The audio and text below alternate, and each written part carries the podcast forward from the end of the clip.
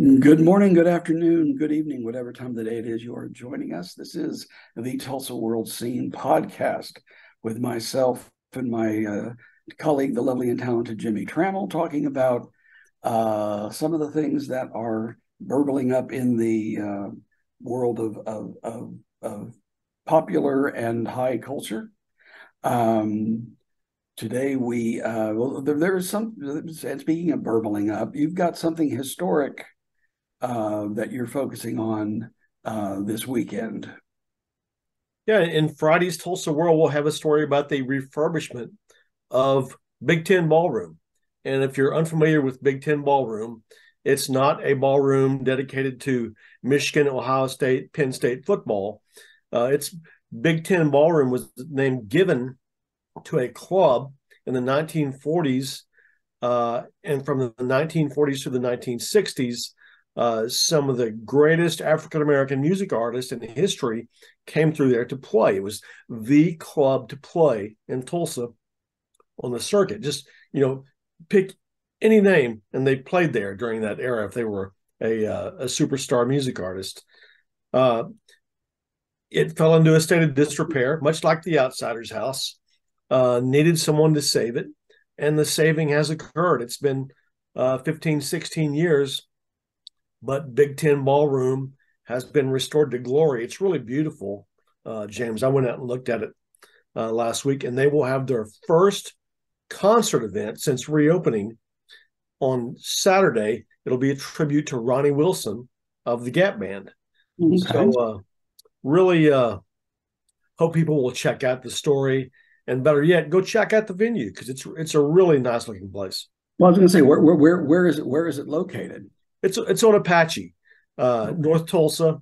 Uh, I hate to recite the address in this Zoom and get it wrong, but if you just uh, Google up Big Ten Ballroom, Tulsa, the address on Apache will pop up.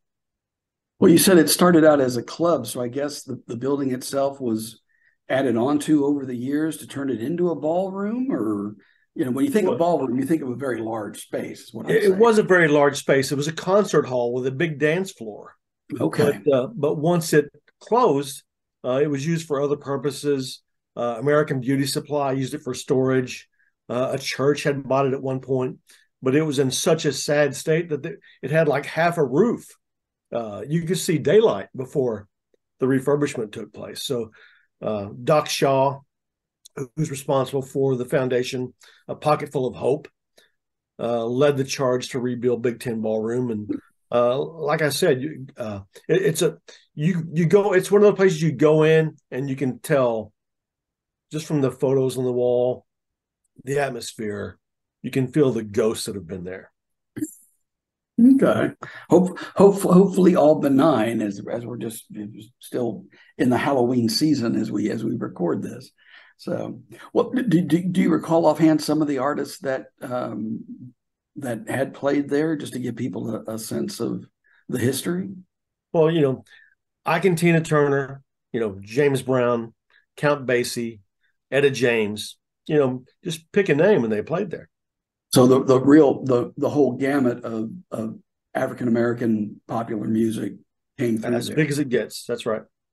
Okay. Um, and the the the first concert is going to be you said Saturday. Saturday? Tribute Saturday. to Ronnie Wilson of the of the Gap Band. Yarbrough and Peoples uh, will be the headliner at the event. Uh, and um, uh, yeah, like and then Saturday, this Saturday, which would be November fourth. That's correct. If, if memory serves me right. Okay, so all right.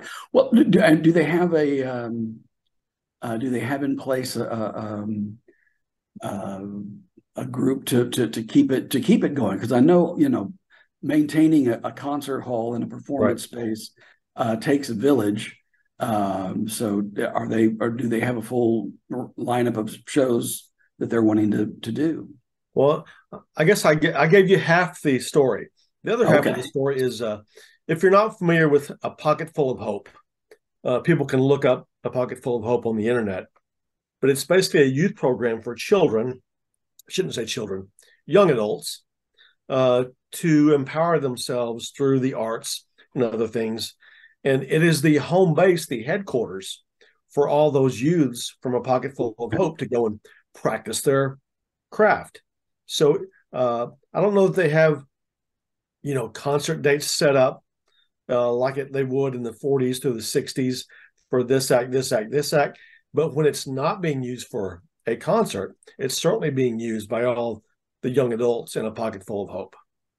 Well, and that and that and that's a neat thing because it it it because uh, I'm sure that that a, a, a, great majority of, of the young people that will be involved are you know African American, and so to to to to do their own music or performance or or, or whatever they're going to do in a in a place where they know, like you said, the you know the ghost of of of, of stars of the past uh, still live. I'm sure that could that's probably as inspiring as as as, as anything else could be.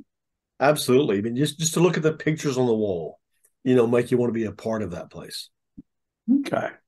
Well, speaking of pictures on the wall, I, I will have a story um, this Sunday about um, the latest exhibit at the Bob Dylan Center, um, which is uh, tied into the release of um, a new book called Bob Dylan Mixing Up the Medicine, which is a 600 plus page. Uh, the authors call it an inside out biography um, that um, began as uh, when when when the Bob Dylan archives uh, were acquired by the George Kaiser Foundation in 2016, and up until the time that the Bob Dylan Center opened in 2020, um, the staff had brought in a number of uh, uh, writers and artists and, and other things for, for various events. And um, a lot of them were either commissioned to or inspired to write essays about perhaps a specific song by Bob Dylan or uh, a specific album or this sort of thing, something about it that uh, about Dylan that they really liked. And those essays are kind of the the signposts along the way to the rest of the book, which is written by um, Mark Davidson and oh dear, the name is Parker Fishel, I believe, is the other other co-writer and co-editor. Um, it features a lot of things that are in the Bob Dylan archive that have never been seen before, um, and would probably rarely get put out because they're you know primarily paper and are are are fragile, like a, a letter from George Harrison to Bob Dylan thanking him for having them over for Thanksgiving, hmm. you know, that kind of thing. Uh, the exhibit features a lot of um, the the the items that inspired um, these essays by, I think there's like about twenty uh, writers, including uh, poet Joe, Joy Harjo, who's the former you know poet laureate of the USA, and uh, Peter Carey, who's a Booker Prize winning English writer who, oddly enough, writes about the Tulsa Race Massacre. Uh, or maybe not oddly, but I mean, that's an, an unusual, it's not the topic you would expect him to do.